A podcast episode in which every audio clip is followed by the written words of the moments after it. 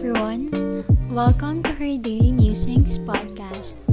It is a podcast where I share about my faith, mental health, art, and self improvement journey. Join me in taking my thoughts to the next level.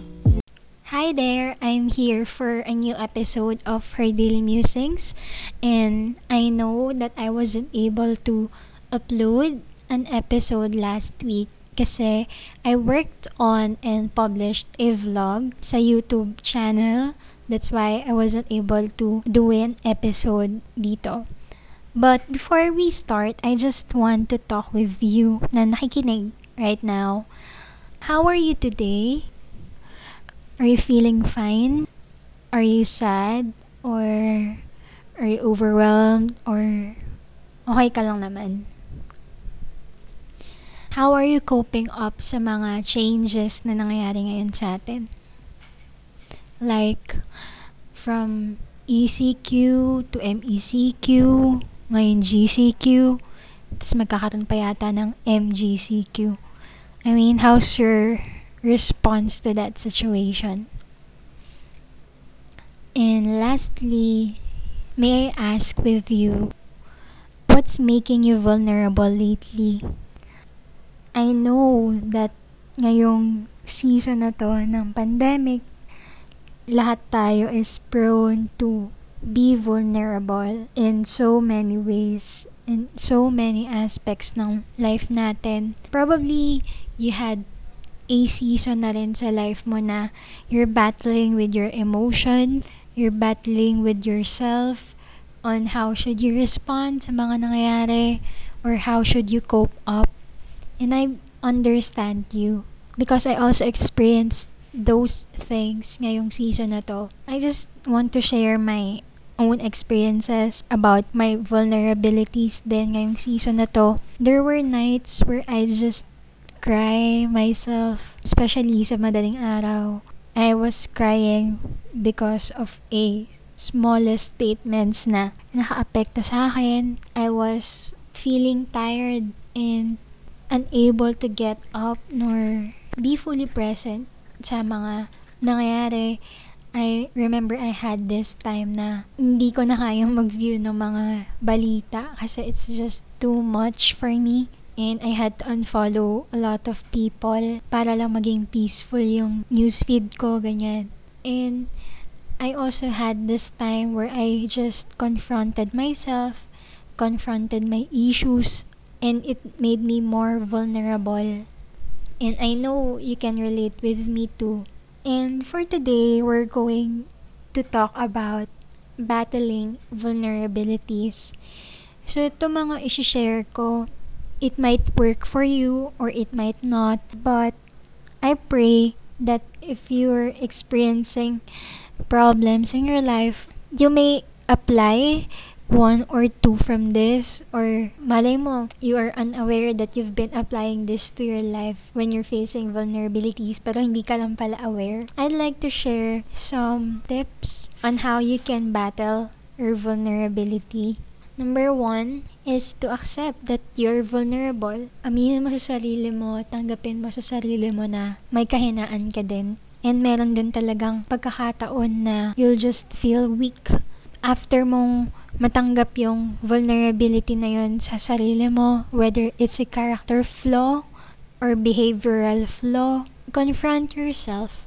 What makes you vulnerable? Take time to just think. Take time to just confront yourself. Ano ba yung mga bagay na nakakapagpahina sa'yo? Ano ba yung mga bagay na hindi mo nakikita na weak ka pala doon sa mga bagay na yun? And it really takes a lot of strength to do this kasi I know it's hard. After mo ma-confront yung sarili mo, number three is seek connections. What do I mean by this? Seek for a person, even just one person, that you can open up to. Siguro dadating sa point na itong person na in-approach mo, hindi siya available. Then, move on to another one erase that mentality na people are too busy to even hear you. Because I believe na no matter how much you are dealing with, there'll always be someone na willing makinig sa'yo. You just need to find that person. I know, I understand na meron tayo mga tendency na minsan, gusto na lang natin sarilinin. Actually, instead of being helpful, mas nagiging destructive yun eh. Kaya it's really important na after mong ma-confront yung sarili mo, after mong ma-analyze kung ano yung mga pinagdadaanan mo or yung mga vulnerability mo, it's time to seek connections or seek some help. Next one is try to help yourself. I mean, try to weigh in your responsibilities. Meron ka bang mga na-miss out na gawain? For example, you're a student may mga na-miss out ka bang lessons or meron ka bang mga hindi nagawa in the past na kailangan mo pa rin siyang gawin? Or if you're someone who's working, I know it's a different thing kapag adult ka na kasi you have to be responsible. Pero siguro merong mga part na na-miss out ka din sa work mo in order for you to go back dun sa or normal self mo. You'll have to face this thing up. Another way to help yourself is to prioritize self-improvement. Example of the self-improvement activities like reading books, journaling, where you can just pour out your thoughts. You can also do spend time with God by reading His words, reading the Bible, or subscribing to different Bible plans. You can also focus on eating better, sleeping better, and yes, even taking a bath. I know kapag nasa gantong stage tayo, parang wala tayong will to move, wala tayong will to just, alam mo yun, wala kang motivation para gawin yung mga normal na ginagawa mo. Like, for example, if you're an artist, hindi, hindi mo kayang gumawa ng artwork, or if you're a singer, hindi mo kayang kumanta. Balik ka lang ulit dun sa mga bagay na alam mo na makaka-help sa'yo to gain a hold of yourself. And lastly, ask for God's help for the strength to keep going. Kasi if you only depend on your willpower, on your own strength, throughout this journey, you will find yourself going back to square one. You'll find yourself frustrated, disappointed, and even helpless. But it doesn't have to be that way. Or hindi naman doon ka lang eh. There's a way. There's a way to handle this better. For my final words, I just want to let you know that you are not meant to fight this battle alone. God can help you and He can use and send in different people in your life to deal with these vulnerabilities that you're going through. Hindi ka nag-iisa. I hope that you'll also learn to open up yourself to people. Kasi lahat tayo may vulnerabilities. Another thing is, no one is perfect and you have to accept that. There will be good days and bad days na dadating sa life natin and every day is not the same. Perhaps this is just a tough time with you pero malalagpasan mo rin to. And as time passes by, you'll get better and better at handling this.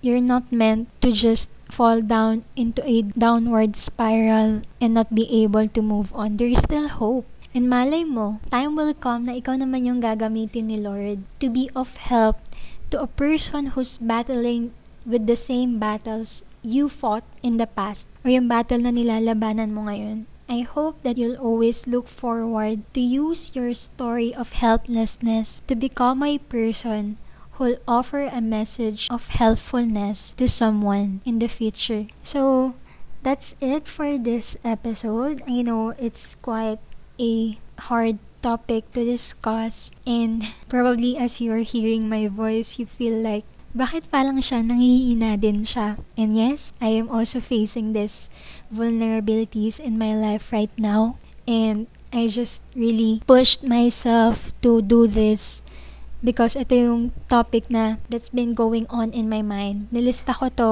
two weeks ago na ito yung next topic that I'll be talking about. I know that God wanted me to go through vulnerabilities before I can speak my own experiences.